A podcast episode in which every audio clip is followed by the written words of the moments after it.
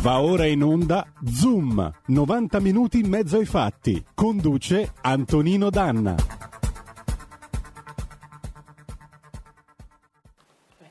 Salve, sono il dottor Giuseppe De Donno, direttore della struttura complessa di pneumologia e terapia intensiva respiratoria dell'ospedale di Mantova. Volevo semplicemente dirvi, non sono un mammalucco, non siamo mammalucchi, muratevi in casa, vinceremo noi. Caro dottore, sono 40 giorni ormai che siamo senza di lei, da questo lato della maglia in cui Eugenio Montale cercava lo strappo per uscire a rivedere le stelle. In tutto questo tempo, mentre lei è arrivato ormai dietro le stelle, dove c'è luce ed è bellissimo, il mondo, che ha solo piccoli occhi mortali, ha continuato a girare e andare avanti nel suo modo insensato. Però vede, non ci siamo dimenticati di lei e di quello che ha fatto per il bene di tanti. Pensi, veramente se la incontrassi adesso le tirerei un bello schiaffone. E con me anche qualcuno che lei conosce bene. Perché se avesse ritardato la sua uscita di scena da appena una settimana, avrebbe avuto giustizia. A Padova hanno chiuso la biobanca del plasma per mancanza di donatori, ma stanno pubblicando uno studio in base al quale sì, a determinate condizioni il plasma funziona e quindi lei, la sua equip, il Carlo Poma di Mantova e il San Matteo di Pavia ci avevate gi- visto giusto e come. E poi, come leggerò tra poco agli ascoltatori, da Israele Kedrion ci sta per rivendere la cura al plasma, quella che lei aveva così coraggiosamente attuato quando nelle nostre città si sentivano solo ambulanze giorno e notte e voi altri vedevate la gente schiattare come le mosche in terapia intensiva. Insomma, se lei, anziché decidere di chiamarsi fuori e cambiare residenza, avesse esitato altre 168 ore, 168 soltanto, oggi probabilmente sarebbe qui a festeggiare e vedere riconosciuto il suo lavoro. Ha scelto diversamente e rispetto la sua decisione. So che un giorno ci rivedremo e di cose ne avremo tante da raccontarci, visto che siamo stati vicini e anch'io, in un certo senso, ho fatto parte della sua equip. Niente di eroico, ma sono orgoglioso e onorato di aver fatto, spero degnamente, la mia parte. Caro dottore, qui a dirgliela tutta, sentiamo la sua mancanza. La sentiamo spesso quando la prendono per il camice anche da defunto e le appiccicano etichette tipo Novax, no questo e no quello. Io so solo che lei, per una vita, come ha detto sua sorella Lucia, ha voluto essere solo un medico. E questo ha fatto. Per atroce ironia della sorte a Marabeffa, però, dopo aver salvato vite a decine, non ha salvato la sua. Eppure vede, quando io penso a lei, mi ricordo di una lettera di Don Milani al suo amico Pipetta, uno dei ragazzi di Barbiana. Pipetta, tutto passa. Per chi muore piagato sull'uscio dei ricchi, di là c'è il pane di Dio. Lei è morto sull'uscio degli ingiusti, di quelli che l'hanno derisa, di quelli che l'hanno fatta brandelli ma ha conservato intatta la sua fede, ha terminato la sua corsa e merita adesso la sua corona di giustizia. Il tempo vedrà, la premierà. Finirà per riconoscere il suo coraggio, la sua dignità, il suo lavoro e quello dei suoi collaboratori. E non abbia paura se a volte penserà di non poter alzare la sua voce. È rimasta qui con noi. E se non potrà farlo lei, il suo canto libero saremo tutti noi che le abbiamo voluto bene e gliene vorremo ancora e sempre. Con la massima stima io sono Antonino Danna e adesso Lucio Battisti, il mio canto libero 1972.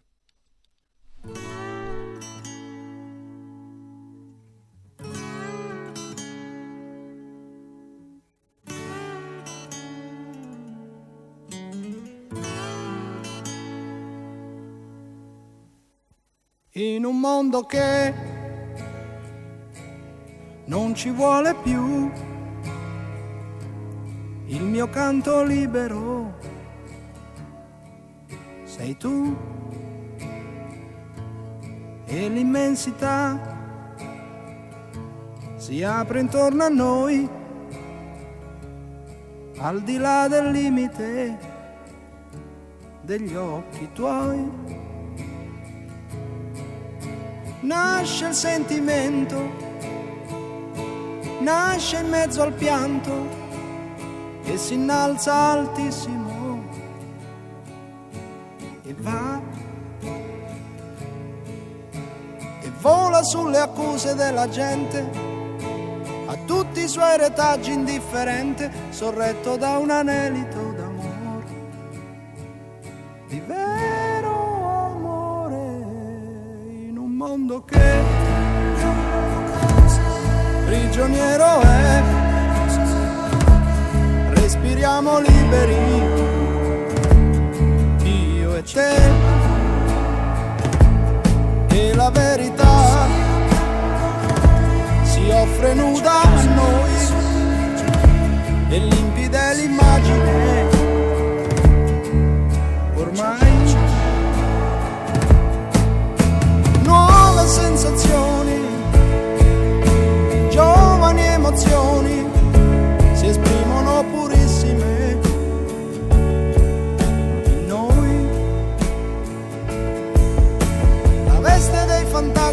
passato, cadendo lascia il quadro immacolato e salza un vento tiepido d'amore.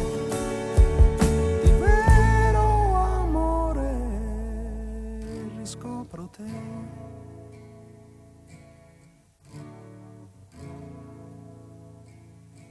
dolce compagna che non sai dove andare ma sai che ovunque andrai. Al fianco tuo mi avrai. Se tu lo vuoi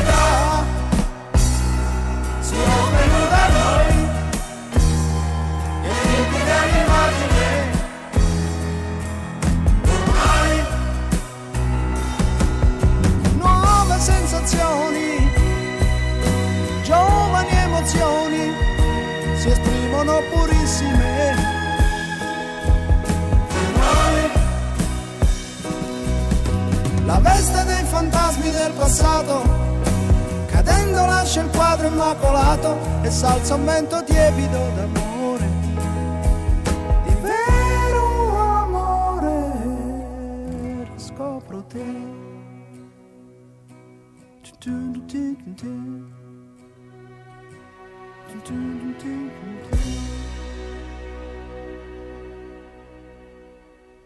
Amiche e amici miei, ma non dell'avventura, buongiorno. Siete sulle magiche, magiche, magiche onde di RPL, questo è Zoom, io sono Antonino Danna e questa è la puntata di martedì 7 settembre dell'anno del Signore 2021. Oggi Zoom compie un anno.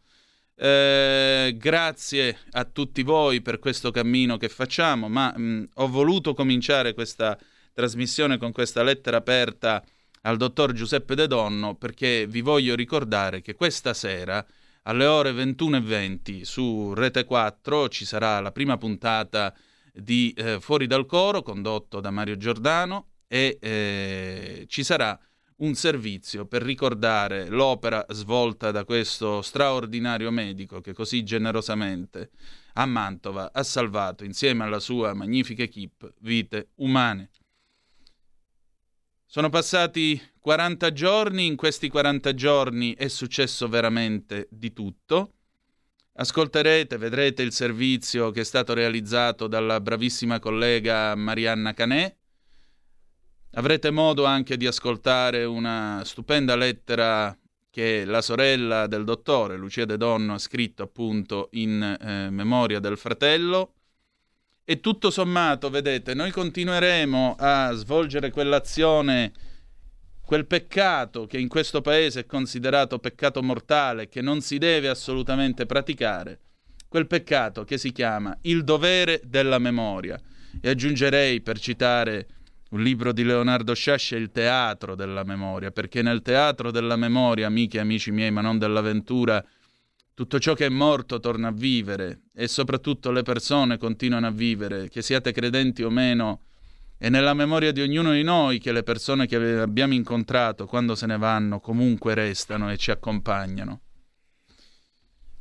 Pierpaolo Pasolini, ve l'ho detto alcune volte, diceva che la morte non consiste nel non comunicare, ma nel non essere più compresi. Noi manterremo la voce del dottor De Donno, continueremo a mantenerla, continueremo a ricordarla, proprio perché il dottore ha tutto il diritto di essere compreso, di essere compreso da tutti gli italiani e le italiane per bene, che sanno che quanto è stato eh, il lavoro della sua equip, quanto è stato il lavoro fatto a Mantova e poi proseguito in altre parti d'Italia. Non è stato un lavoro vano ed è stata la prima linea di difesa che è stata approntata con coraggio e generosità nel momento in cui in questo paese eravamo tutti chiusi in casa. Qualcuno faceva pagliacciate cantando al balcone e per il resto, per le strade della nostra nazione, si sentivano soltanto le ambulanze e la gente moriva senza nemmeno avere il tempo di poter salutare i propri cari. Questo è stato. E allora permettetemi di dirlo con Primo Levi, meditate che questo è stato e ricordatelo ai vostri figli. Meditate che questo è stato e ricordate che questo è accaduto, perché in mezzo a questo buio una luce di speranza ci è stata offerta e non bisognerà dimenticarla mai e bisognerà essere grati per tutto quello che è stato fatto. Oggi, se eh, comp- ovviamente nel servizio ci sarà molto altro, sono stato intervistato anch'io, ve lo dico incidentalmente, quindi stasera se avete voglia non guardatelo però perché ci sono io, guardatelo perché si parla del dottore. Quest'oggi io voglio ringraziare Gigi Montero di Cronaca Vera perché stamattina Cronaca Vera in edicola dedica due pagine al eh, libro appunto di cui parlava, mm, di cui vi parlava Giulio, il libro che ho preparato con le testimonianze dei guariti, Giuseppe De Donno, il medico che guariva dal Covid col plasma iperimmune. Voglio ringraziare eh, Gigi Montero per il suo lavoro, anche perché in questo servizio di due pagine c'è una notizia che a maggior ragione da un lato suona come un trionfo eh, del lavoro che è stato svolto dal dottor De Donno, dall'altro suona quasi come una marabeffa. State a sentire qua. Eh, nell'aprile di quest'anno arrivano le conclusioni sul protocollo tsunami sul plasma iperimmune guidato da Pisa e sono deludenti. L'efficacia sul SARS-CoV-2 non è dimostrata. Le banche del plasma dei convalescenti che spuntavano come funghi dopo i primi risultati di De Donno spengono i loro entusiasmi. Nello stesso mese di aprile, Kedrion, che è questa azienda israeliana, fornisce notizie sull'andamento della plasmaterapia, linkando sul proprio sito un'intervista al CEO dell'israeliana Kamada, Amir London. Con Kedrion abbiamo lavorato velocemente col Ministero della Salute israeliano, negli ospedali e con le banche del sangue e prendendo il plasma dai guariti abbiamo sviluppato il prodotto nel giugno scorso, dice Amir London. Siamo stati la prima azienda del mondo a completare la produzione di questo lotto di anticorpi a livello terapeutico e a inizio 2021 è diventato il trattamento più diffuso in Israele. Kedrion, aggiunge London, sta raccogliendo il plasma dei convalescenti negli Stati Uniti e l'idea è quella di esportare il trattamento in altri paesi del mondo. L'obiettivo iniziale della collaborazione sarà fornire il prodotto come trattamento a pazienti in Israele, Stati Uniti e Italia. Sarebbe davvero surreale, scrive Gigi Montero, se il nostro paese comprasse da Israele una terapia messa a punto gratis da un medico italiano. Un medico ostacolato, lasciato solo, è morto, suicida. Il dottor Giuseppe De Donno. Come il plasma ci ha salvato la vita, è il titolo appunto del servizio che è stato realizzato da, mh, mm, da eh, Cronaca Vera. Eh, mentre questa terapia veniva inesorabilmente bocciata come inefficace, in Israele è diventata la prima cura contro il Covid. L'azienda che la produce sta ora pensando di venderla anche all'Italia. Cronaca vera in edicola questa mattina, quindi andate a comprarla e troverete insomma questo racconto di quello che sta accadendo in Israele. Come vedete, quindi l'idea non solo era buona, funzionava pure, tra poco ce la rivenderanno gli altri dicendoci che è buona e che funziona. Grazie, ma lo sapevamo già. E allora a maggior ragione 0266203529 346 642 7756 se volete intervenire. Io vi ho dato questi riferimenti perché è giusto che voi sappiate che stasera appunto ci sarà fuori dal coro questo servizio dedicato al ricordo del dottor De Donno e in particolare mh, domani poi mh, nel corso di Talk con Carola Rossi eh, Carola mi ha voluto invitare, quindi ci saremo io, lei, Giulio Cainarca e parleremo eh, della, della, mh, mm, del libro, appunto, della, de, delle testimonianze di chi è guarito. Penso a Pamela Vincenzi, la mamma Covid, ma ci saranno con noi anche Barbara Carniti e Luigi Neri, che sono eh, i protagonisti forse del caso più clamoroso. Luigi Neri era praticamente morto. E Barbara Carniti ha scritto una supplica al Presidente della Repubblica, ha chiesto l'intervento di Sergio Mattarella il Presidente della Repubblica ha letteralmente salvato la vita a quest'uomo perché il Presidente Mattarella si è attivato, si sono attivate le prefetture e quindi Neri è stato portato al Poma a Mantova. De Donno non avrebbe voluto applicargli il eh, protocollo, anche perché lui ormai era fuori dai parametri di applicazione, invece poi a scopo compassionevole, sentito il comitato bioetico, gli sono state fatte le infusioni, Luigi Neri oggi sta benissimo, è vivo e continua la sua esistenza grazie al plasma iperimmune. Eh, ci sono delle telefonate, regia. Intanto io vorrei salutare il nostro condottiero Giulio Cesare Carnelli e Federico il Meneghino Volante. Grazie del vostro lavoro, buon lavoro. Passiamo alla telefonata. Pronto chi è là? Sì, Antonino, sono Walter, buongiorno. Ciao Walter, eh, buondì. La tua lettera mi ha commosso e sono parole davvero condivisibili. Walter, ho... eh, alla radio o sei te stesso o se no stai tranquillo che voi altri dall'altro lato lo capite se io sono falso sì, oppure no e mi mandate sappiamo. a quel paese. Certo, no, ascolta, eh. avevo due puntualizzazioni. Dimmi. Una era questa. Allora, il protocollo è stato testato a Pisa, sì. la stessa sede dove fu testato il metodo di Bella eh, con gli esiti che noi conosciamo perché sono stati usati dei farmaci, la somatostatina, che erano scaduti. Io volevo, se mi dai un secondo, citare un episodio Prego. del dottor Di Bella che pochi conoscono. Il dottor Di Bella era un grandissimo biologo e negli anni, mi pare, tra i 50 e i 60, eh, un'industria svizzera che produceva mh, insulina aveva il problema della conservazione e mm. quindi erano disperati. Il problema glielo ha risolto Di Bella eh, chiedimi con che soluzione biologica, comunque gli ha risolto il problema, al che la casa farmaceutica gli ha dato un assegno in bianco. Sapete lui che cifra ha scritto su questo assegno in bianco? È scritto nella sua biografia. La cifra precisa alle, alla lira per comprarsi un motorino Motom per fare da casa al laboratorio. E noi a persone di questa levatura siamo capaci di contarli i peli sotto le ascelle mentre altri che fanno di tutto e ancora di più li esaltiamo. Solo questo. Grazie. Eh, altra telefonata, pronto chi è là? Era da, da, da Bergamo di Stotto, sono Franco Levi. Benvenuto. E, e a, parte, a parte questo, di Bella, sarebbe ora di riprendere il discorso proprio sulla somatostatina, uno dei tanti argomenti tabù e archiviati nel gabinetto. Tiriamoli fuori. E tanti altri sono stati trattati come Antonio Meucci e come eh, Galileo e come il professor Giuseppe De Dodo. Sarebbe ora di andare a Pappete in quella vera, nella eh, mm, vicino a Tahiti a cercare Har, Husserl Andrea Rossi. Va bene, va bene, grazie. Allora, eh...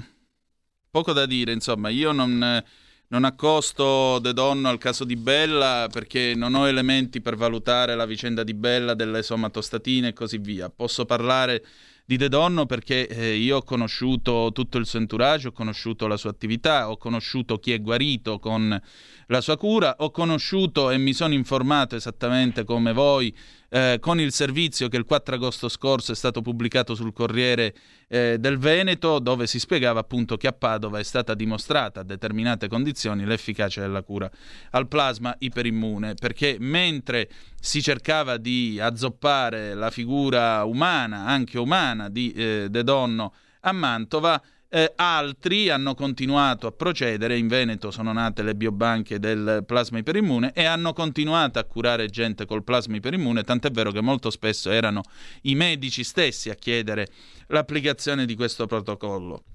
Un'ultima zappa, caro Antonino, qualcuno non lo sapeva, probabilmente mi riferisco al ministro della salute e al suo entourage.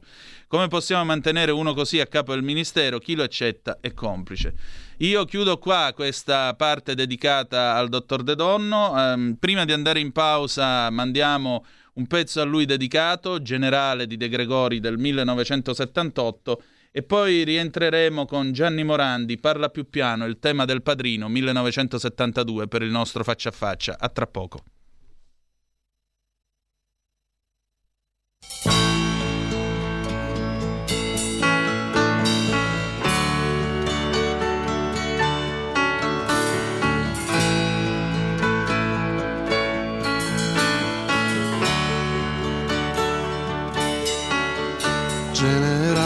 Dietro la collina. Ci sta la notte crucca e assassina. E in mezzo al prato c'è una contadina. Curva sul tramonto sembra una bambina. Di 50 anni e di cinque figli venuti al mondo come conigli partiti al mondo come soldati e non ancora tornati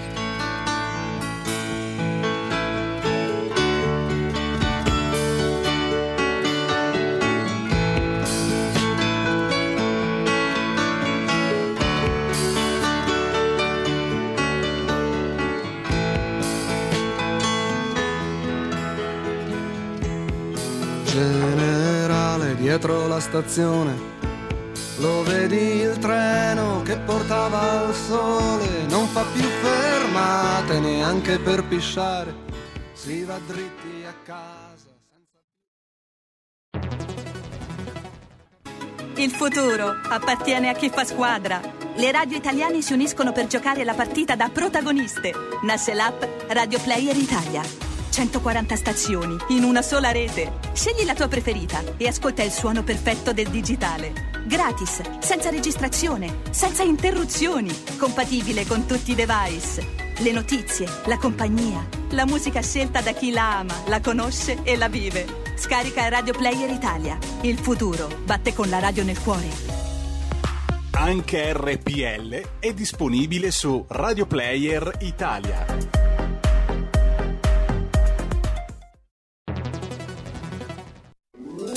Stai ascoltando RPL. La tua voce libera, senza filtri né censura. La tua radio.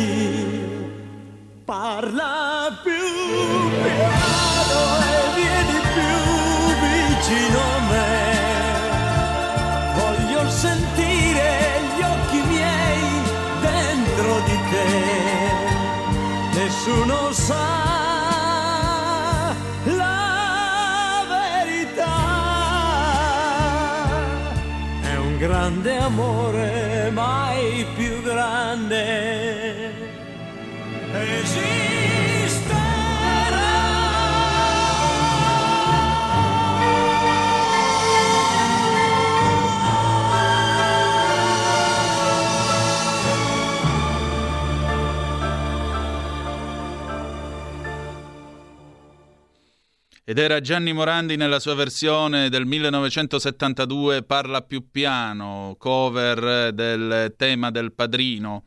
Ehm, tra poco vi spiegherò perché questo pezzo. Intanto sono arrivate altre due zappe al 346 642 7756. La questione delle donne non è altro che un epilogo tragico di chi sa fare le cose e viene ostacolato dal potere ignorante. Lo vediamo in continuazione con i cervelli che scappano all'estero. Anche Marconi fu insultato dal ministro delle poste italiane che affermò che la radio era del tutto inutile perché esisteva già il telegrafo a fili e andava benissimo. Egli infatti dovette andare con la madre a Londra perché l'allora ministro delle poste e telegrafi italiano Pietro Lacava non gli concesse nessun finanziamento per questo progetto, anzi etichettò Marconi come un pazzo Andrea da Torino. È vero, scrisse mandatelo alla Lungara che era appunto il manicomio romano. Poi eh, Luisa, mh, mm, cara Antonino, sono commossa dalle tue parole, ma anche in generale che hai sempre. Non so se sei così da sempre oppure la malattia ha acuito la tua sensibilità. Grazie, grazie. Aggiungo gli spunti geniali di riflessione molto vari che ogni giorno ci lanci. Dio ti benedica e ti mantenga nella nostra radio. Dio benedica anche lei, signora Luisa, anni 80, beh, diciamo i secondi 40, dai. Ciao. Eh, ma la malattia, la malattia tira fuori quello che hai dentro e te lo tira fuori più forte. Una volta che capisci che ogni secondo conta e non possiamo perderci in fesserie, capisci che la tua vita cambia e ha un senso completamente completamente diverso. Io sono questo, sono quello che voi sentite perché vi ripeto, la radio o sei te stesso o se no la gente ti sputa addosso e cambia canale e fa anche bene a farlo. Allora, cominciamo eh, sempre il nostro faccia a faccia, siete sempre sulle magiche, magiche, magiche onde di RPL, questo è Zoom, Antonino Danna al microfono. Ho il piacere di presentarvi Francesca Lamantia, siciliana di Bagheria, provincia di Palermo. Docente di latino e italiano, scrittrice, regista cinematografica e teatrale, sceneggiatrice. Ha pubblicato per Gribaudo Una divisa per Nino, non sono io, la storia di un bambino molto sveglio che gradualmente capisce il fascismo. E da poco in libreria anche con La montagna capovolta sulle migrazioni e La mia corsa, sempre edito da Gribaudo, che racconta la mafia ai bambini partendo dal 1983, dalla seconda guerra che portò eh, i corleonesi al comando di Cosa Nostra. Per promuovere questo libro sta girando l'Italia con una vecchia Citroën del 2007. Eh, che coraggio, tra l'altro, perché se c'è qualche guasto meccanico. Benvenuta a Zoom intanto. Ma allora Francesca, rievocare fatti di 40 anni fa e raccontarli ai bambini di oggi che risultati dà e soprattutto perché farlo? Buongiorno. Buongiorno a te. Allora, io innanzitutto uh, ti ringrazio per avermi invitato. Prego. E poi volevo dirti che La montagna capovolta esce il 16 settembre. Ah, meglio ancora, meglio ancora. Allora l'abbiamo detto in anticipo. Detto perché parlerà dell'immigrazione degli italiani all'estero. Certo, certo. Ok. E, mh, mm, 40 anni mi offendi perché ne ho 36, quindi... No, no, io non stavo, non stavo dando la tua età, ti no, stavo dicendo... So, dicevo 40 anni ancora purtroppo non sono passati perché già la gente dimentica. Esatto. O meglio, è come se dimenticasse subito tutto. Esatto. Cioè, ehm, io mi, girando l'Italia lungo il largo ho abitato per anni e anni e anni fuori, cioè, eh, mh, mm, e mi piace tantissimo eh, non avere una sede fissa per capire meglio la cultura italiana, che alla base ha secondo me una malattia, mm. l'Alzheimer. Esatto, il memoricidio, sono d'accordo. Eh, I latini dicevano che la damnatio memorie, quindi la cancellazione della memoria per un imperatore, era l'atto più terribile. Certo. Cosa accade? Che non è che sono i bambini che non lo sanno questo, non lo sanno i miei coetanei, non lo sanno i tuoi coetanei, non lo sanno, cioè hanno dimenticato, no? Mm. E se gliene parli agli adulti è su cose vecchie. Esatto. esatto. Purtroppo però accade che tutto quello che è successo è uguale a quello che succede che adesso. Cioè io purtroppo non credo che il fenomeno mafioso che si chiami esso Ndrangheta, Cosa Nostra, Sacra Corona Unita, eh, narcotrafficanti di qualsiasi paese del mondo, sia finito, perché comunque abbiamo sempre quei fenomeni che come li vogliamo chiamare hanno in sé violenza, sopraffazione, omertà, paura, ma soprattutto fa scambiare quello che è un nostro diritto. Un favore. Bravissimo, bravo, esatto. Come un favore. Bravo. Né più Però, e nemmeno. Hai finito la mia frase. Mi è venuta la pelle d'oca perché è la prima volta che qualcuno finisce la mia frase. Eh, ma sai, Beh. diciamo che... E lo so per quello che tu hai fatto, lo capisco. Diciamo che l'aria che abbiamo respirato assieme, io un po' prima di te, ma è la stessa, per cui ci capiamo al volo, no? Eh, ma Sicilia e sicilitudine, direbbe Sciaccia. un po' ovunque ormai, capisci? Esatto. Cioè, non è un... Perché la linea della Palma ormai è arrivata molto in alto. Ma scusami, eh, prima Boris Giuliano. Esatto. Eh, cioè, il primo a dire che la mafia seguiva i soldi, Casserà fece lo stesso, poi lo fece Fascone. Io sono andata in Val d'Aosta, ci andrò settimana prossima, sono andrò a Trieste, ci andrò tra settimane a fare il giro con il nuovo libro ti posso dire che ho trovato comuni e commissariati per Ndrangheta. Esatto. Quindi questo cosa vuol dire? È che la linea della Palma è arrivata fino a lì. Esatto. Esattamente. Senti Francesca, ma mh, da che cosa ti è venuta l'idea di scrivere questa storia? Che è la storia di questo bambino che cresce in questa Palermo dei primi anni Ottanta, in cui tra l'altro eh, oggi se tu guardi la televisione c'è il ticker in sovraimpressione che indica eh, l'aumento di qualcosa, la crescita delle cifre. A Palermo questo ticker era il quotidiano Lora che ogni giorno dava il numero aggiornato eh, dei morti per la guerra di mafia. Ecco. Perché raccontare un bambino dell'Italia, della Sicilia dei primi anni Ottanta, che eh, viveva in un mondo totalmente diverso da quello attuale, perché raccontarlo ai bambini di oggi? E soprattutto Ma, eh, come entrano in rapporto con lui? Per un semplicissimo motivo. Mm. Eh, innanzitutto quando eh, mi ha molto colpito è quando sono morti Ninni, Beppe. Eh, io avevo, eh, ero appena nata, era 85, no? Sì e quindi facevo il bagnetto con i piedini a mare mentre la gente veniva ammazzata. E non perché i miei fossero assolutamente strani, anzi erano impegnati in questo, nella prima lotta alla mafia, ma perché si era abituati, no? Sì, C'era appunto. il coprifuoco, venivano uccisi 2000 persone all'anno, ok? Cioè, Sì. eh, siamo, siamo a questo punto. Il famoso concetto espresso, eh, lo dirò in scozzese, tanto tu lo capisci, lo scozzese, tanto si ammazzano tariddi, tanto si Eh, eh ammazzano sì. tra di loro, Però già non era così. appunto. Cioè, questo era un concetto che, si face- che la gente diceva per non prendere posizione Esatto. e che la gente continua a dire oggi perché non capisce che quando c'è una guerra tra clan, quando c'è una guerra tra, eh, tra le mafie, c'è un problema semplicemente di chi deve comandare noi. Appunto. Cioè, è una guerra di potere sulla popolazione, non fra di loro, cioè, o meglio, fra di loro sulla popolazione. Io devo dire una cosa, sono rimasta molto colpita da una seconda malattia italiana, Mm. che è quella dei sepolcri imbiancati, dell'ipocrisia, no? Cioè allora tu eh, prendi una vittima di mafia come Falcone e Borsellino, che eroi non volevano essere definiti, e li metti su un piedistallo, no? Cosa fai? Fai quello che Bertolt Brecht diceva di non fare mai, cioè posizioni degli eroi. Sfortuna- eroi. sfortunata Eh, questo- quella terra che, non ha, che che ha bisogno di eroi, diceva Brecht. Bravo, la vita di Galileo Galilei di Bertolt Brecht. Ma noi ci siamo mai conosciuti? Di... Sembriamo aver fatto lo stesso... No, ma siccome abbiamo comuni radici bare vuote, abbiamo respirato la ma- stessa aria e allora certe cose ci vengono abbastanza facili. Io invece credo che abbiamo respirato eh, un'aria eh, uguale e contraria, perché comunque arrivare a Bertolt Brecht per capire quanto eh, i sepolcri imbiancati e gli eroi siano irraggiungibili, no? E quindi Mm. diventano miti non replicabili, sia un modo che abbiamo che l'Italia ha nella sua cultura per... eh, eh, vabbè, chi di suo eroe ne faceva una sciavita, capi? Cioè, Esatto, mi spi- bravi, bravi gli altri, no?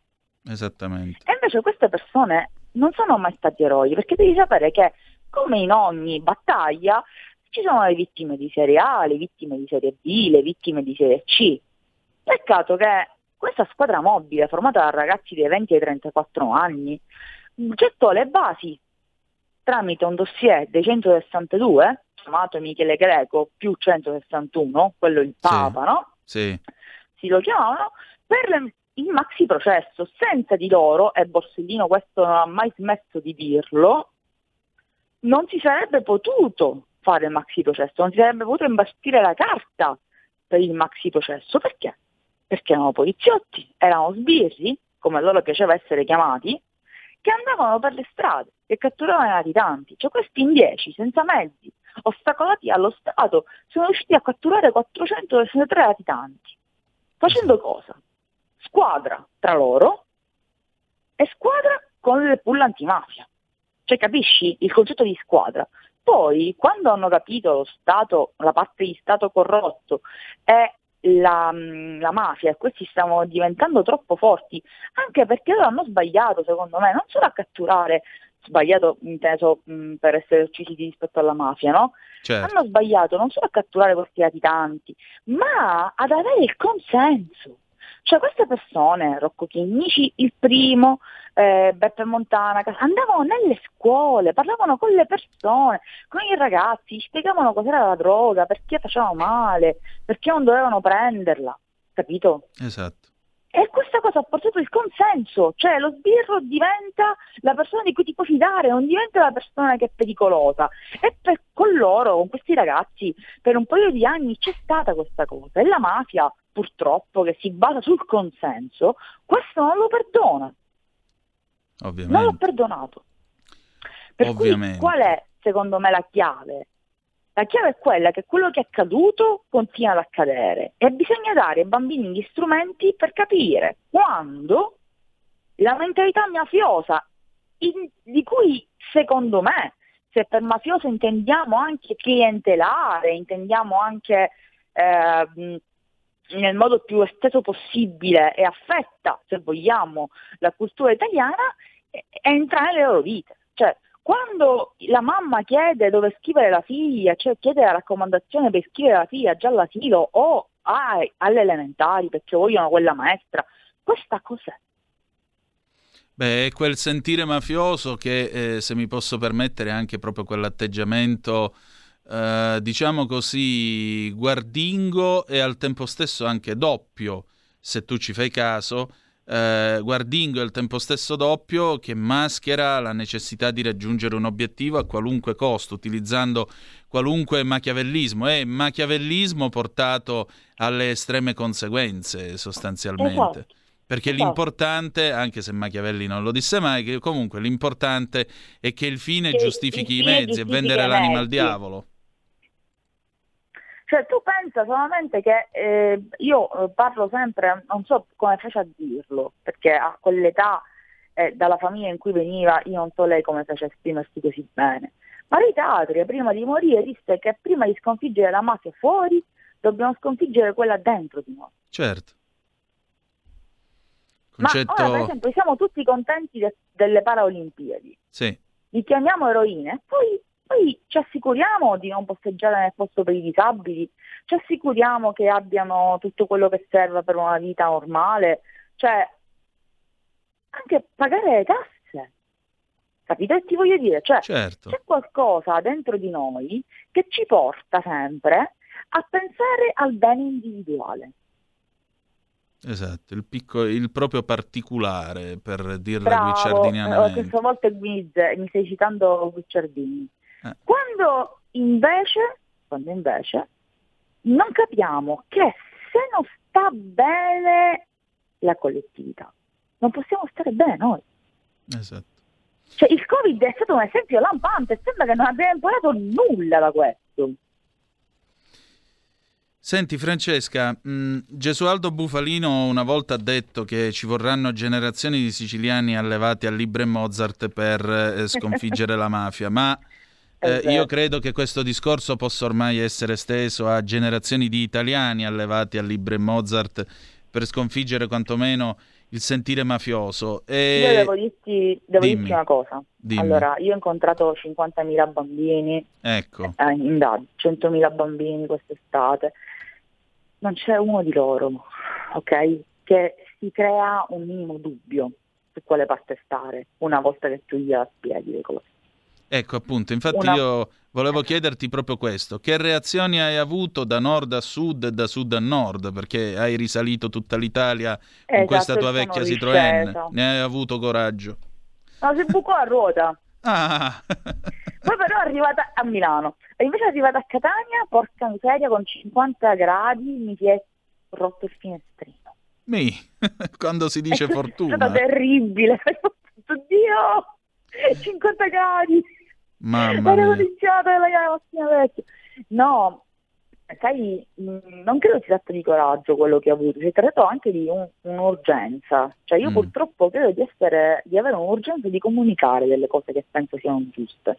Innanzitutto non mi va che la gente che abbia fatto del bene comune venga dimenticata. Esatto. Che non l'abbia fatto per le persone, ma perché ci credeva. Ok? Questa certo. cosa non mi va. Cioè chi si volta davanti alla storia, questa storia con la S maiuscola, no? e si fa i fatti suoi. In qualsiasi periodo storico è successo. Per me non funziona. Appunto. Io vorrei che la gente desse il suo piccolo contributo, ma non perché io lo do, perché chissà chi sono, ok, o perché tu lo dai, perché chissà chi sei, è che dei piccoli messaggi proviamo a lanciarli, no? Esatto. Okay. Esattamente. Loro, a, alla, più piccoli di me, io ho 36 anni, l'ultimo morì a 34, cioè invece hanno provato a cambiare le cose sapendo di essere ostacolati dallo Stato. Quello che i bambini del nord hanno notato è stato, prima di tutto gli ho dovuto spiegare meglio cos'è la mafia, eccetera, e poi loro devo dire che l'hanno riconosciuta perché hanno fatto anche le ricerche nei loro paesi, nelle loro regioni, eh, delle, dei comuni eh, commissariati, e ce ne sono tanti. Eh, mi hanno spiegato eh, cosa per loro vuol dire favore, cosa per loro vuol dire diritto. E devo dire che funziona perché Pietro, il protagonista del libro, non capisce perché papà non chieda il favore a Santo il quartiere. Tutti chiedono i favori a lui e lui invece per avere un lavoro deve essere licenziato, che fa? Cerca un lavoro, non lo trova e quindi ruba disperato. Quindi questa è la premessa drammatica di Pietro, il non capire il padre, che non fa come gli altri. Cioè non diventa quindi uno spacciatore.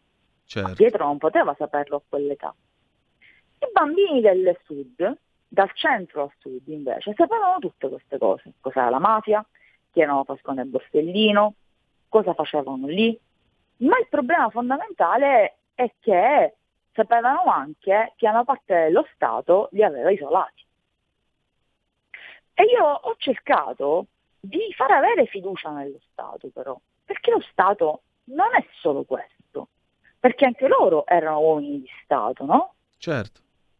Allora ho cercato di spiegare che non è solo questo, che alla fine eh, eh, devo dirti che funziona. Mi hanno fatto molto ridere però alcuni bambini di una regione che non ti dico perché se mi ascoltano decidono, che alla fine della presentazione del libro tutti ultimamente intorno, erano una decina e mi hanno detto, fra, fra, ma tu lo sai che papà ha chiesto il favore al presidente? Fra, ma tu lo sai che papà ha chiesto il favore al segretario del partito? Fra, ma tu lo sai che... che... Cioè, quindi loro hanno capito. Mm quello che si voleva dire. I bambini recepiscono, ok? Esatto. E per loro non c'è differenza. Esatto.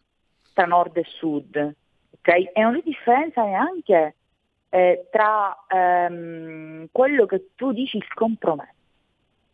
Allora loro capiscono che il compromesso non va bene, che il grigio non esiste, che quello mi ha spiegato l'unico superstite della squadra mobile il capo della squadra omicidi, che poi hanno isolato, hanno mandato via, insomma poi è una vita sacrificata e continua a testimoniare ogni processo ancora dall'86, se c'è un solco tra il bene e il male, tu entri con le scarpe nel fango, quelle scarpe sono sporcate.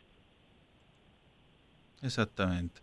Senti, ma eh, quindi mi, mi, pare di capire, insomma, che almeno nelle giovani generazioni qualche seme di speranza cerchiamo di piantarlo. Ci sono i segni di un seme di speranza o no?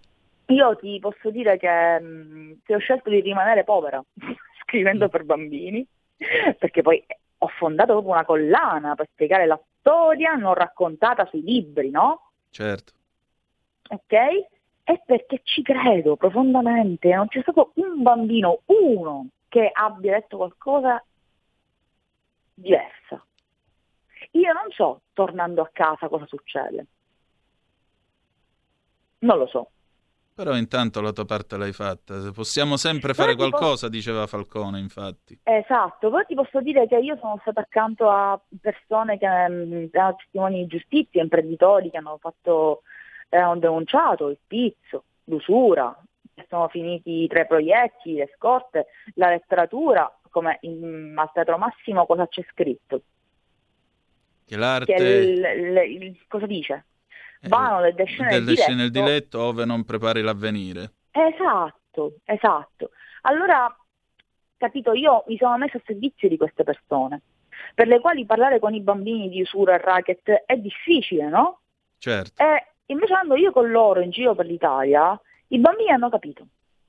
E per i bambini è possibile che se una cosa è tua, perché tu col tuo sudore la fai, qualcuno ti deve chiedere affinché esatto. questa cosa non venga distrutta. Esattamente. Ok? Ci sono dei, dei concetti facili, facili, Eppure perché per noi diventano complessi? Quali sono strutture storiche abbiamo e mentali abbiamo per continuare a cedere ai compromessi? Senti, Questa... dimmi, dimmi, dimmi. Questa è una domanda che ti faccio, che urlo al pubblico, magari qualcuno ci risponde. E infatti 0266203529 se volete intervenire per telefono oppure 346 642 7756 se volete intervenire attraverso la Zap o Whatsapp che dir si voglia. Ma eh, guarda, io una risposta ce l'avrei. La risposta è forse quello che dice eh, Claudio, eh, Claudio Noè nel film I Cento Passi, quando eh. Claudio Gioè, scusami, nei Cento Passi quando fa la parte dell'amico di Peppino Impastato, no? di Luigi Locascio, quando eh, lui tiene quest'ultima trasmissione da Radio Out e dice ma sì perché in fondo a noi la mafia piace perché ci identifica, ci rassicura, ci rasserena, ci dà quasi un'aura di intoccabilità perché noi siamo quelli diritti e di conseguenza non c'è, non c'è problema. Ecco, c'è una telefonata per noi. Pronto chi è là? Ciao Antonino, sono Marco da Mantova. Quella, buondì. Un saluto anche alla tua ospite, a me fa sempre piacere sapere che c'è qualcuno chi lotta, che Ciao. lotta per cambiare il paese. Allora, devi sapere che io ho, ho mia moglie che è una calabrese verace Sì, me l'hai detto. e dice una cosa, lei non si fida più della politica perché dice Marco la mafia sta a Roma e io sono convinto non perché me lo dice lei, perché all'età di 55 anni certe cose eh, le vedi per forza se non vuoi evitare di vederle per- a tutti i costi. Io sono convinto che l'Italia è stata fatta perché lo Stato si è accordato con le cosche mafiose, che siano calabresi, che siano siciliane, che siano pugliesi. Lo Stato ha detto a voi vi lascio questo pezzo del territorio perché io non ce la faccio a controllarlo, fatelo pure voi, un po' come fece Garibaldi quando prese Napoli. E quindi non posso per forza dare torto a mia moglie. Io spero che le cose vadano diversamente, ma il problema quando il pesce puzza, puzza dalla testa. Ciao, grazie e buon proseguimento. Grazie a te. Principio Sigio Olivo ben conduce, disse Matteo Maria Boiardo nell'Orlando innamorato. Francesca, tu che ne esatto. pensi? Io penso che ehm, quello che ha detto il nostro interlocutore sia vero, ma che sia anche un po' superato. Perché negli anni Ottanta Rocco Chinnici parlava di un terzo livello, no? Il terzo Certo. livello era questo. Il problema è che stiamo superando il terzo livello. Siamo arrivati a un quarto livello, Mm. ok? E quarto livello è quello puramente economico, è quello bancario, ok? Ok. Che supera il livello politico, ma che lo manovra. Con mafiosi ripuliti, Certo. che hanno una mentalità mafiosa ripulita. Ok? Quelli che non sparano ma impugnano la calcolatrice, insomma. Esatto, Un'evoluzione del ma- concetto di Bernardo Provenzano. Esatto. Eh, Esatto. Francesca, io ti chiedo... passò da essere Binnu Trattore, cioè Esatto. quello che uccideva tutti, a Binnu Ragioniere, quello che Esatto. faceva i conti. Cioè, questa è stata l'anticipazione. Esattamente, però io ti devo e io non chiedere... so più tre- è a Roma, sai? Secondo me è ancora più su. Ah, questo è poco ma sicuro, è nelle grandi, Oh, nelle grandi eh. piazze finanziarie ed economiche di sicuro. Io ti devo Eh. chiedere 30 secondi di pausa, dopodiché torniamo subito. Va benissimo. We'll be right back, a tra poco.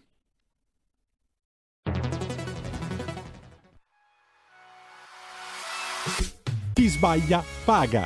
Ci metto la firma.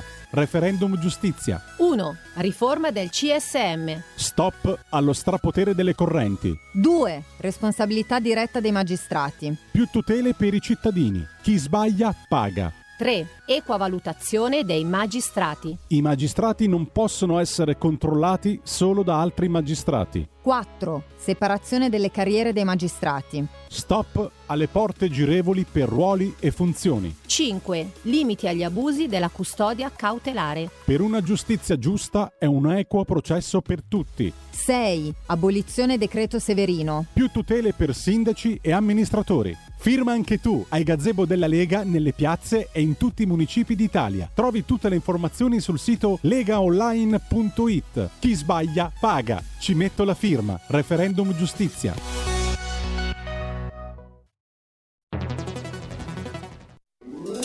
Stai ascoltando RPL. la tua voce libera, senza filtri né censura. La tua radio.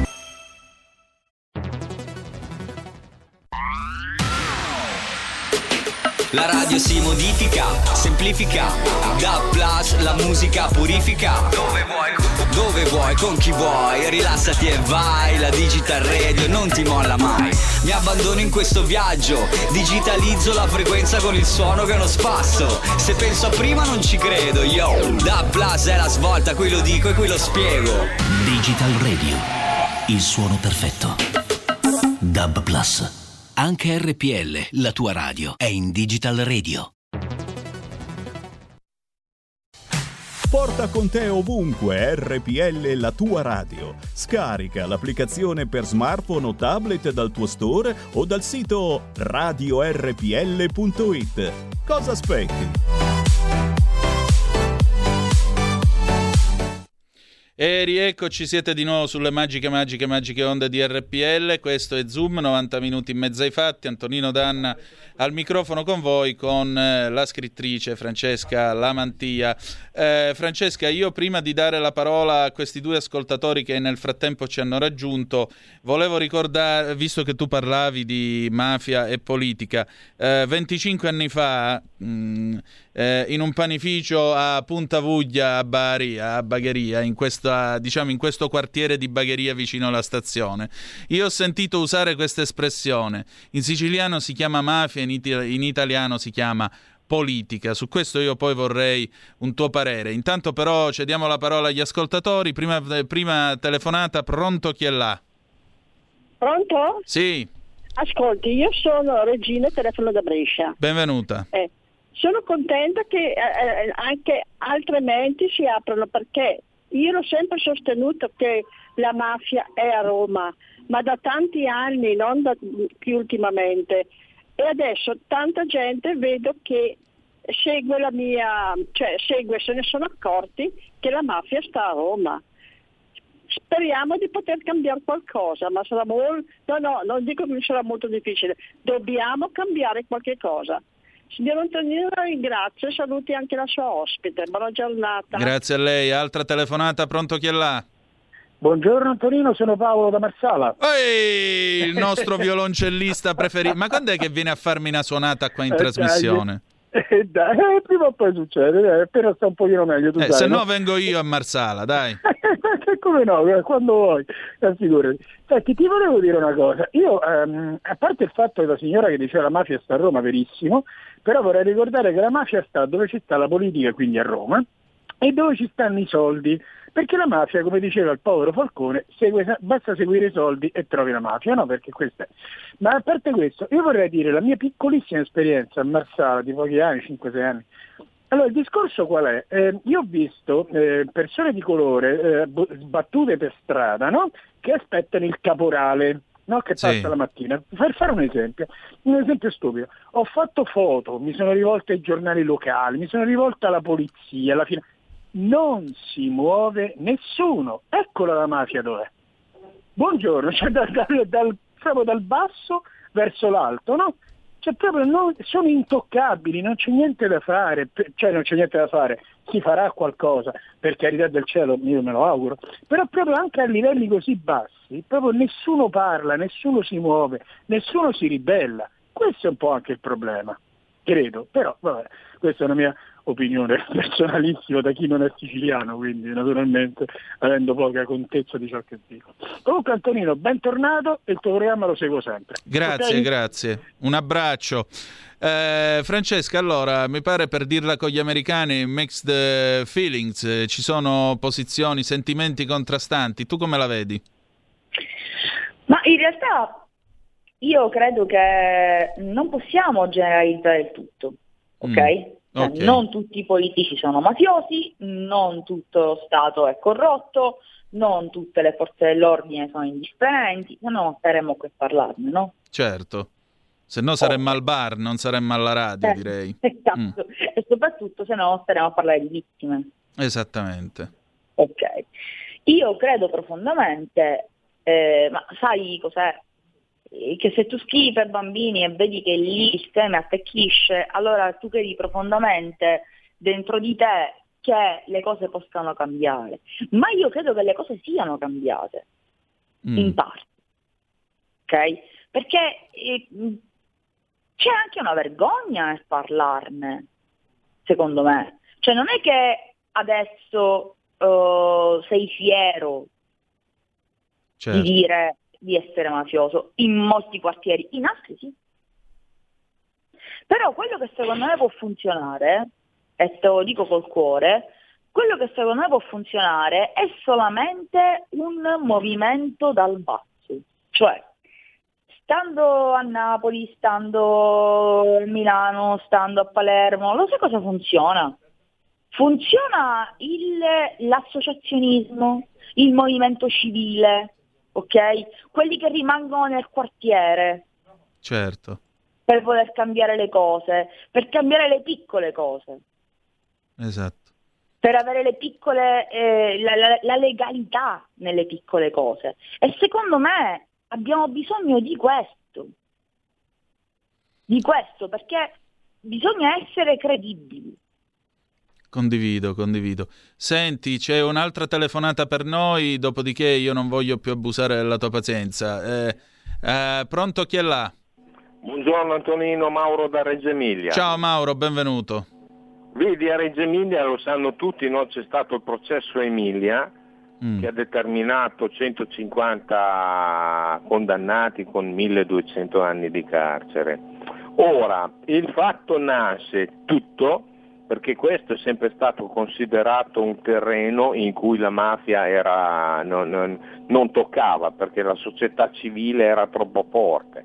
Io ti posso dire per esperienza e per gli anni che ho che è iniziato tutto nell'80 quando mandarono al confino Dragone, che era una delle due cosche di Cutro, che poi ci fu una guerra di mafia, una guerra di indrangheta e l'ultimo dragone fu tirato giù con un PV1, con un lanciarazzi e prese il dominio Grande Aracri.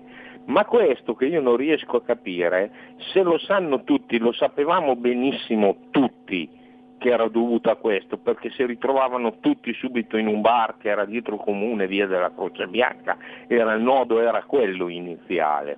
Perché per, 20, per 30 anni si è determinato il fatto che la mafia a Reggio non esisteva, quando dal 1945 in poi questa città è sempre stata gestita dal Partito Comunista e dalla sinistra. E il piano regolatore non l'ha fatto qualcun altro, l'hanno sempre fatto loro. E noi fino al 2010 siamo stati la, la, la città che ha avuto il consumo di terra agricola per costruire appartamenti e palazzine perché erano tutti muratori quelli di Cutro, poi alla fine qualcuno se n'è andato e gli altri li hanno presi, no? ma noi abbiamo ancora 7.000 appartamenti invenduti che sono, lì sono stati fatti, sono lì, non calano, rimangono lì. È questo che io non riesco a capire, come non abbiano fatto a capire che c'era, perché effettivamente è vero come diceva Falcone, vanno dove ci sono i soldi e l'Emilia e particolarmente Reggio Emilia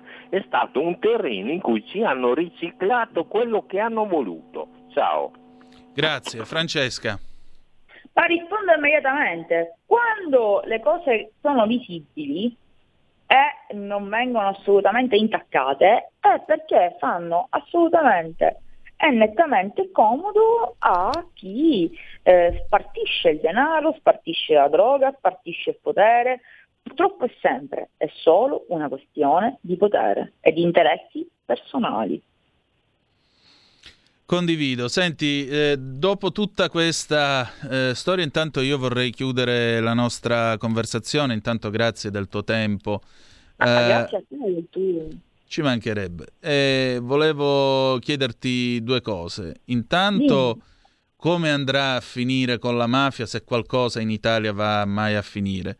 La seconda cosa, che Gianni Minà dice essere nel manuale del bravo intervistatore, che cosa farai domani? Allora, sulla prima cosa vorrei essere Nostradamus per poterti rispondere, ma non lo sono. Mm. E quindi quello che ti posso dire è che gente come noi deve impegnarsi ogni giorno. Ok, e la seconda? E soprattutto, aspetta, e soprattutto evitare che le nuove generazioni vedano queste fiction che per me sono, si può dire una parolaccia? Prego. Porcate dove non esiste il bene ma solo il male. Sì. Perché noi siamo, la, la, la cultura nasce con l'Edipo Re, un personaggio negativo, in realtà, che uccide il padre, che si innamora della madre, no? Chiaro. E in realtà però avviene una catarsi per la fine, per il dolore che lui si provoca, ma è un personaggio assolutamente da non imitare. Oggi cosa succede? Che credo rientri nell'educazione degli adolescenti, che facendo, avendo le piattaforme no, che ognuno può vedere sul telefonino, sul computer, no, il fatto di aver pompato così tanto prodotti come Gomorra, come Suburra, come Narcos, scritti da anche paladini dell'antimafia che si proclamano così, a livello pedagogico, io che sono insegnante e io che lavoro come pedagoga anche col teatro per ragazzi e bambini, è un esempio davvero devastante. Chiaro. Non è possibile che in una fiction del genere non ci sia la polizia. Esattamente. Capisci? Perché devono passare i principi di sesso, ma poi assolutamente maschilista e patriarcale, eh, soldi, droga, potere? Perché non c'è qualcuno che li batte? Perché, non, perché poi alla fine c'è l'immedesimazione. Cioè, tu hai cominciato col padrino e a me il padrino piace, ma è un film. E poi fa la fine che fa? Del decadimento. Questi sì. personaggi fanno la fine che fanno morendo quasi gloriosamente nel male. E quindi forse bisogna cominciare a togliere queste fiction, come quella del, del capo dei capi, scritta da gente vittima di eh, giungeritori uccisi dalla mafia, il capo dei capi, ha portato da nord a sud un'esaltazione di Totorrina, ancora vivo in carcere, la peggiore bestia umana. Cioè, la rendi conto la gravità del messaggio che passa? Sì, me lo ricordo. Mi ricordo che attraverso il suo avvocato Totorrina fece sapere che era contento, gli eh piaceva beh. l'interpretazione di Joe, gli piaceva la fiction. Grazie, la fiction in onda su Canale 5 alle 21.30 io vado a Milano e mi dicono, prof, ma è vero che si parla sempre in siciliano, è vero che si va ancora a cavallo. Però Totorino è un grande per quello che ha fatto. Ah, e certo, lo fa interpretare a gente figa, con, eh, con mogli fighe accanto, con un accento italiano perfetto. Cioè, capisci? Senza sì. un bene, allora il male vince. E questa è la prima cosa che ti voglio dire. Quindi se vogliamo veramente cambiare le cose, cominciamo a cambiare queste cose che sembrano piccole ma che sono tanto grandi. Tanto grandi a livello pedagogico per i ragazzi. Ok, okay. e questo secondo me la seconda cosa cosa faccio domani? Domani comincio la promozione del nuovo libro che esce il 16, si chiama La montagna capovolta e parla dell'emigrazione degli italiani partendo da quelli dell'Abruzzo che vanno a morire nelle miniere del Belgio. Eh. Marsinelle. Quindi quando vorrai sarò pronta a essere rintervistata da te. Grazie, allora avremo modo di risentirci. Grazie Perfetto. del tuo tempo. Grazie del tuo, ti abbraccio. Grazie a te e allora... Ciao, ciao a tutti gli ascoltatori. Molto volentieri. Eh, grazie a Francesca Lamantia, ricordatevi in, in, libreria con Gribaudo editore, il testo, il volume si intitola La mia corsa. E adesso, ladies and gentlemen, qui referendum. Qui referendum. E allora sapete che la Lega e il Partito Radicale hanno proposto sei quesiti referendari per la riforma della conseguentemente andate sul referendumgiustiziagiusta.it eh, o anche su Lega Online. Su Lega Online trovate gli indirizzi e le date in cui troverete i gazebo e i banchetti dove poter andare a firmare. È già stato superato il, è già stata superata la soglia richiesta dalla Costituzione di 500.000 firme, però eh, l'obiettivo è arrivare a un milione per dare un messaggio alla società, perché una giustizia riformata, una giustizia più efficiente è un vantaggio per tutti noi. Vediamo quali sono allora i quesiti, riforma del CSM, responsabilità diretta dei magistrati, equa valutazione dei magistrati, separazione delle carriere dei magistrati sulla base della distinzione tra funzioni giudicanti e requirenti, i limiti agli abusi della custodia cautelare e infine l'abolizione del decreto Severino. Per avere tutte le ulteriori delucidazioni digitate www.referendumgiustiziagiusta.it sul vostro computer o sul vostro telefonino, iPad, quello che insomma utilizzate per navigare nel mare magnum della rete e naturalmente naturalmente con questo eh, vi informerete e farete tutte le vostre scelte più eh, informate possibili, perché vi ripeto, avere una magistratura efficiente è qualcosa che serve a tutto il paese, che rappresenta un vantaggio per tutti e ciascuno di noi, ricordate, legaonline.it per trovare i eh, banchetti oppure eh, naturalmente www.referendumgiustiziagiusta.it per poter leggere eh, più approfonditamente i sei quesiti e naturalmente fare la vostra scelta. Grazie al vostro tempo e adesso sigla, è vero. Qui referendum. E rieccoci, siete di nuovo sulle magiche, magiche, magiche onde di RPL. Questo è sempre Zoom, 90 minuti in mezzo ai fatti. Antonino Danna al microfono con voi. Mi pare che questa di oggi sia stata una puntata abbastanza piena e naturalmente eh, diciamo così eh, abbiamo cercato di fare del nostro meglio e come sempre di portarvi in mezzo a qualcuno che lo sa e cerchiamo di raccontarvi tutto questo. È arrivata una zappa, Claudio da Alba Irate al 346 642 7756 sul tema mafia non tutta la magistratura è assente o connivente, ma allora perché la parte buona tace e lascia fare? Aveva ragione Bossi, magistrati eletti dal popolo, così che ognuno abbia ciò che merita. Eh, ma no, ma perché la magistratura è assente o connivente, la parte buona tace? Tante volte, sai, il bene non fa assolutamente notizia e soprattutto non fa assolutamente rumore mentre esplica il proprio lavoro. Poi non mi pare che Gratteri stia zitto, il procuratore Gratteri in Calabria stia zitto, anzi mi sembra uno che quando può fa sentire e come la sua voce sul tema e soprattutto mh, porta avanti eh, la sua lotta ormai solitaria. Gratteri è una risorsa del nostro paese dovrebbe essere tutelato, dovrebbe avere un pool anti-indrangheta molto probabilmente per mettere a soqquadro la Calabria, questo è quello che io onestamente penso, eh, così come fu il eh, pool antimafia eh, guidato prima da Chinnici e dopo da Caponnetto.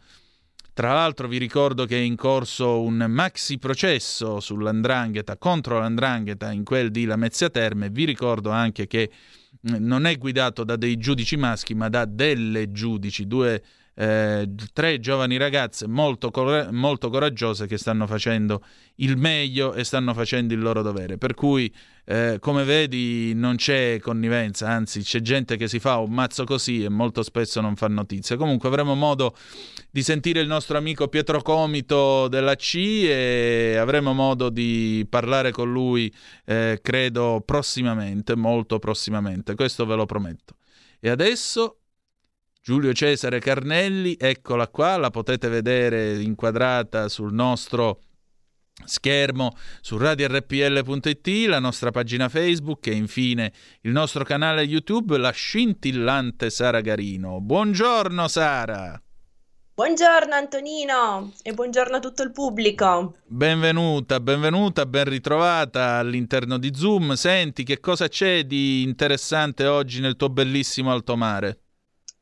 Guarda Antonino, quest'oggi in alto mare abbiamo una puntata speciale, specialissima, una puntata interamente dedicata al latino, a tutta l'importanza che questa lingua, ben lungi dall'essere morta, riveste invece nella nostra quotidianità, tanto in termini di comprensione per l'appunto della lingua, della storia, ma anche proprio per quanto concerne la capacità di, co- di, comunicare, di comunicare, lasciami dire, in maniera efficace, quasi pittorica, tanti concetti che in italiano richiedono, come dire, frasi con un consistente numero di vocaboli e che invece il latino riesce a tradurre così, con un aforisma, con una locuzione tagliente, immediata, che ci restituisce davvero tutto il senso eh, di, una, di una frase tutto il suo significato più vero e più autentico.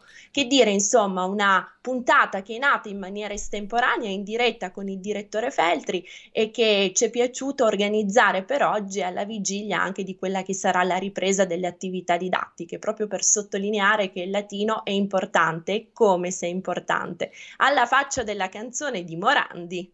Guarda, eh, del latino bisogna sempre apprezzare la levigata assolutezza dei modi di dire, tanto per cominciare, come scrive Shashan e dalle parti degli infedeli del 1979. Quello è un libro molto interessante da leggere.